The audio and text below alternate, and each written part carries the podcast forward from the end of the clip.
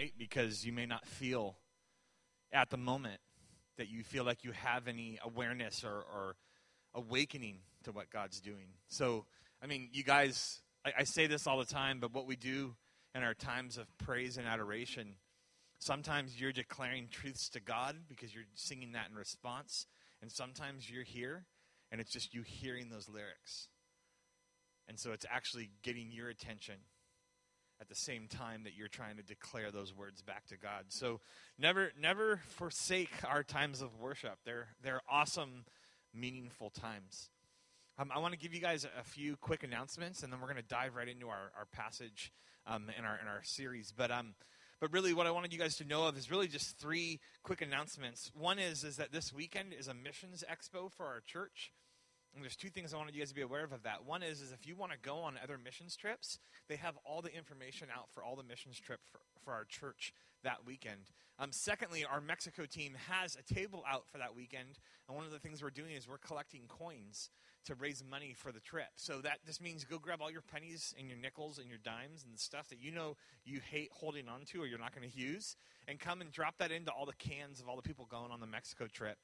There's also a bunch of other goods and needs that we have for the trip that if you want, there's going to be a list out at that table of stuff that you can bring and donate. Hume Lake is full, our summer camp. We have 80 people going plus 18 staff. But we wanted you to know a couple other things, a couple other options. One is we actually got 4 spots to their discipleship camp called Wildwood this year as well.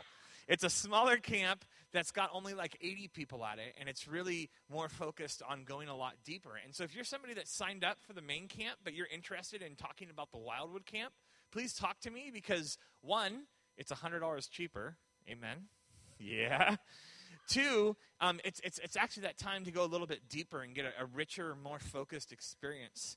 But three, it also opens up our spots because although we have 80 people going, we already have 8 people on the waiting list. And if you're still interested in going to Hume, you can still go online and register just to get on the waiting list. Another option you have is that the same week that we go to Hume, FCA does a camp out at UC Davis for everybody involved in sports. And so that's something that if you can't go to Hume because it's full or you can't afford it, this is a little bit cheaper, and often there's scholarships specifically for this. So these are on the back if you want more information about that. Last announcement has to do with what's going to be going on with this little baby right here. So we're going to take a little hiatus, a little break from doing our impossible shots with the cards for a couple months, but we're going to be doing something different for the next 2 or 3 months, and it's called Love Thy Staff. Okay? So what we're going to have you guys do is for the next 2.5 months, we want you guys to start getting to know your volunteer staff better, to love on them. And so this means take them out to lunch, buy them a coffee, encourage them, say something nice about their clothes, even if they don't look good. You know, like do different things. Maybe there's a staff that you don't know them very well, and you're going to go like, I don't even know anything about one of my own staff leaders. Maybe you're somebody that you're newer here, and it's a chance that you're actually invited to go up and ask them questions about themselves. Ask them how they're doing. Ask them what's going on. Pray for them. But your idea here is for the next 2 months, you're going to love on your staff, and then what's going to happen is weekly, the staff are going to nominate those of you that have been showing love the most distinctly, and whoever wins that nomination gets the impossible shot for that week. So we're going to be filling this up every week with lots of stuff, and you win just by loving on your staff. So my question is do you guys accept the challenge? Yes? I don't know if I'm very convinced. Do you guys want to win stuff? Do you guys want to be kind to people? Do you want to love adults in your life? All right, well then let's do this. Love thy staff. So we want to see you go the extra mile, bless them, be awesome with them. Let the games begin. We'll see who starts tonight out loving. Kayla's already hugging on Shannon. But she does that anyways, so you don't have to nominate her for doing what she already does. You want them to go above and beyond, like Buca de Beppo. That's above and beyond, so. All right, let's talk about serving habits. So for the last 2 weeks, we've been going through this new series called Serving Habits, talking about the reality of how our habits and our disciplines that we set into our lives are meant to make a huge difference. And we talked about that when it comes to serving, why should anyone serve, and why should it become a habit and a regular activity in your life? You know, and I'm talking about those of us here that you have professed a belief in Jesus Christ. You claim that this following the way of Christianity is real. You have to deal with the question of, do I serve? Why do I serve? Do I do ministry? And we talked about how that's rooted in identity. We talked about 2 Corinthians 5:14 and 15, and realizing that you no longer live to your dead ex-self. Because of what Jesus did, you live a new life to God, and you live a new life to God and his purpose. And God's goal and aim has always been to bless all of those he has created in his image. Not just a select few, but all people. That purpose has never changed, and God has continually realigned and reoriented people's courses to bless all nations and all people. And he wants everybody that claims to love him and follow him and be like him to be a part of his mission. And his mission is that you would serve and minister to all people. And if you guys remember, there's a statement that we've been using, that we've been working off of on the series, by a guy named Warren Wiersbe, where he says, service and ministry happens when God's resources meet human needs through loving channels to the glory of God. And so 2 weeks ago, we talked about God's resources, and we talked about that reality of exploring that and realizing that only God alone understands the full scope of everyone's needs. He alone has the resources to meet everyone's needs. And if you guys look in the back at those white pieces of paper in your small groups, you spent time as small groups figuring out what are the resources God has simply put in a small group of youth in our city. Because he has put resources all across this room, and every single person, and together we are able to be distributors, channels of God's resources. And then last week, Brett talked to you guys about meeting human needs, learning that we can't be blind to people and just live our own life. We need to relearn how to open our eyes and our ears and have an alert common sense to see what could you learn by simply listening and paying attention. And there was kind of two phrases that are great ones to ask, that when we get to that point of going, how do I meet human needs? There's really two questions you can always ask. One is simply the thing that draws you back to God's resources, and you go, Lord, what do you want me to do? That is the most basic question that has to do with meeting human needs, is you have to ask God. You know what people need. You know the resources they need. So, Lord, what do you want me to do? And then the second one comes out of Acts 3, where Peter and John go up to a crippled man at the temple, and he's asking for alms. And Peter looks him right in the face and he says, silver and gold I do not have, but what I do have, I give you. And he ends up healing the man in the name of Jesus Christ. And the guy gets up and walks. Okay, now those two phrases, Lord, what do you want me to do? And saying, what I do have, I give you, help us with learning how do you meet the real human needs of everyone that you encounter every day, and then also people globally. Lord, what do you want me to do? What I do have, I give you. And then tonight, you guys, we're talking about that third piece. How do you be loving channels of this service and this ministry? Because that idea of loving channels, this is what defines our role, but even more importantly, it gives us our motivation. It gives us the motivation for our service, because the motivation, the reason why you meet human needs, the reason why you serve and minister to people can only be because of Christ's love. If you guys remember the first week, I talked about how Muslims do missions and ministry. Atheists do missions and ministry. Communists do mission and ministry. So what is distinctive about the service and ministry we do? Well, it has to do with the motivation of it, and that's Jesus Christ's love. Anything less won't meet needs. Anything less will not glorify God. And so we have to look at our motivation. And when it comes to loving people and trying to minister to people and serve people, the people that you will serve may not deserve what you're doing. They can have problems. They can be problems. And that's where the model of love becomes a model of grace. It becomes this undeserved compassion and this goodwill. It shows that there is something greater behind your action. You're not just another person doing a small thing. You are somebody modeling something deeper. This is a great love. One of my favorite passages, you guys, and it's actually the first sermon I ever preached, is on 1 John 4, 19 to 20, where John writes, "We love because he first loved us." And then he says a statement that always blows me away. He says, "If anyone says he loves God and yet hates his brother, he is a liar." Because how can you say you love God who you cannot see when you can't even love your brother who you can? But the thing I like about that verse is that reality that he says, you learned love from God first. God initiated this love. He seized us. He grabbed us. He took the first step.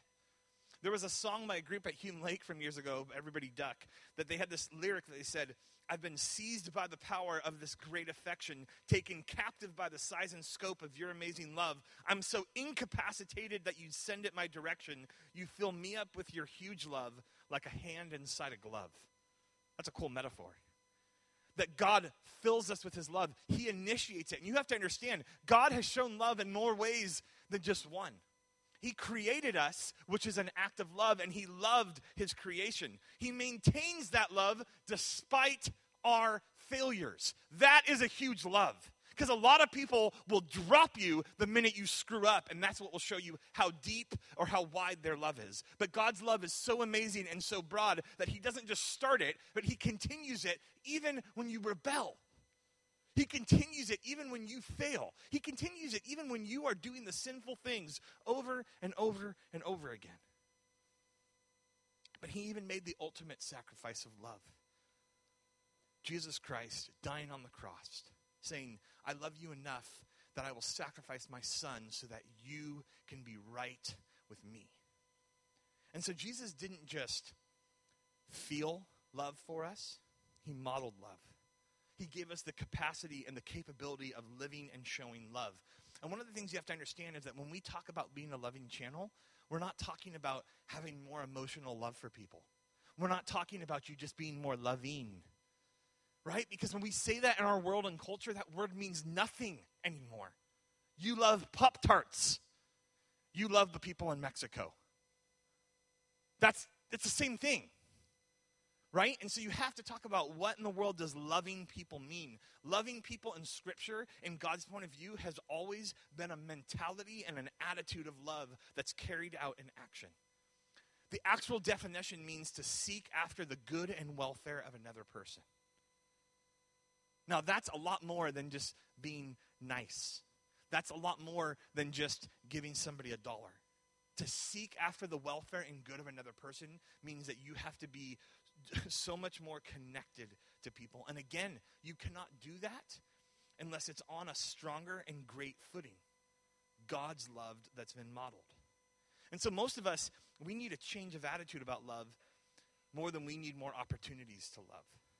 Because there's a lot of opportunities. You guys get forced by your school to do community service hours. Our government, our social system, our cultural system sets it up that we believe it's a civil duty to do acts of kindness and help people. But they don't care about whether or not there's any love underneath this. But a lot of us, we need that root work at our heart. One of the reasons why I think this is so important is because of something Jesus said in John 13, 34 and 35, where Jesus said, "They will know you are my disciples, you are my followers, if you love one another." He did not say they will know you are my disciples if you go to church and you go to youth group. He did not say they will know you are my disciples if you read your Bible daily. He did not say they will know you are my disciples if you're really good at praying. He says the way others will see that this is real is when you actually seek out after the good and welfare of other people. Now that is the verse that John grabbed onto, and he wrote a whole letter to a church in Ephesus about it. And you know why? Because only 30 years after Jesus had risen from the dead and the church had been going, loving others had already in 30 years fallen to the back burner. It's not a priority for people. Even back then. and think about where we're at today. If I were to ask you how you're doing spiritually, how you're doing in your Christian walk, we always will say, well, I want to read my Bible more, I want to pray a little bit more, or we'll look at how frequently we're at church. But if I were to say, how well are you loving people? A lot of you guys wouldn't know how to answer. I'm nice. My friend, I'm really to our friends. But you guys, remember Jesus took this so much farther, and he says, this isn't just loving your friends and your family when you feel like it. This is a love that goes so far that you start loving your enemies. You start doing good to those who hate you. That's a love that's way different. And so one of the things I realize when I understand this aspect of being a loving channel is that this love is not a natural ability. It's a supernatural quality that only God can provide. Because only God's kind of love will help you wrestle with the question of who deserves God's grace and love and why. Humanly, we would limit that love to just the people we like, to just the people that we are friends with. But Jesus asks us to do more. Jesus asks us to love all people. Jesus asks us to be a loving channel to all people. And then that's one of the things that we have to do is we have to pray fervently. That means passionately for God to increase our love for others. You want to know something interesting about the New Testament? Paul wrote 14 letters. In every single letter, he wrote, I pray or I ask that your love would increase more and more. Every single church. No matter how screwed up or how good they were, he said, this is one of the things you have to work on. You need more love for each other because that's always going to be the hardest thing to focus on and be a challenge. So we have to pray in that same passion for our love to increase rather than asking God to change everyone. Because isn't that what we do? Is if you don't like how somebody's doing, our default is, God, will you change them because they are just so jacked up? And they're the one with the problem, God. Rather than going, God, you need to teach me how to love that person more and more. Hey, you guys, I've been in ministry for 12 years now. I have to pray that prayer all the time. Because there are times when you encounter people and you go, that person is jacked. That person has this issue or this problem. And you don't know what to do on a human level. And all you can do is go, God, I need you to show me how to love these people and care for them way more than I ever could on my own. In Ephesians 4:32, Paul ends up writing to the people. He says, be kind to one another, even if they're not kind to you. Be tender-hearted, even if they hurt you. Forgive one another, even as Christ forgave you.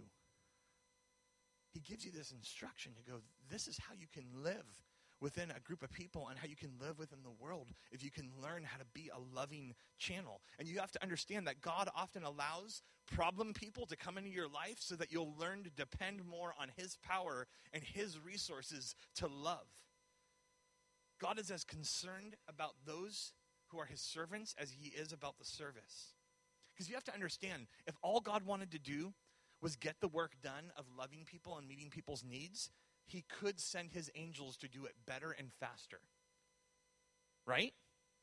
If God is the one that can make bread fall from heaven, if God is the one that can raise people from the dead, he could do anything he wants to meet people's needs. But he has a purpose and a reason of using people that want to be more like him, that want to follow him, that declare love to him, to be shaped by being that loving channel to go and serve or minister to someone's needs. God wants to shape us in this. So being loving channels nourishes us. For the one being used by God to love is blessed as they are used. That's why one of the statements we're saying in every week of this isn't just that one of God's resources meet human needs through loving channels to the glory of God. We're also saying those who serve together grow together. Because the more you do this, the more you open yourself up to try this, the more you live this out, the more you start changing. And so as a small group and as a community, not just as an individual, we have to determine what does a loving channel look like that has this motivation and this understanding. What do? What do you say? Who are the examples? What in the world does it look like to seek after the good and welfare of another, to care greatly and to do good for them? I'm not going to answer that question for you. I'm actually getting tired of having to be the person to tell people how to do it. And I'm not getting tired because I don't want to do it. I'm just realizing that you guys know. You just need to talk out loud more about it. You need to practice it more together. And so in your small groups, you're going to talk about that. What in the world does that actually look like for our small group, our group, to be a loving channel? How do you have interest in people's lives? How do you have care in people's struggles? How do you celebrate with them? How do you weep with them? How do you actively look for the loving work that you can do? Remembering that you're not out to fix people or to save them. It's God resources that do that. It's just saying, God, I'm a spiritual funnel. And through me, I can love people, no matter how they respond, knowing the love of God that has worked in me and that I want to pour out. And so that's part of our question to you tonight is, how in the world do you be a loving channel? And why? So we're going to break out in our small groups, and you're going to talk about that. So freshmen, sophomore, juniors, seniors, get in your group, then head out. So what I meant is you go to those corners to meet your class. Freshmen in this corner, sophomores in the back, juniors in the back, seniors in the front.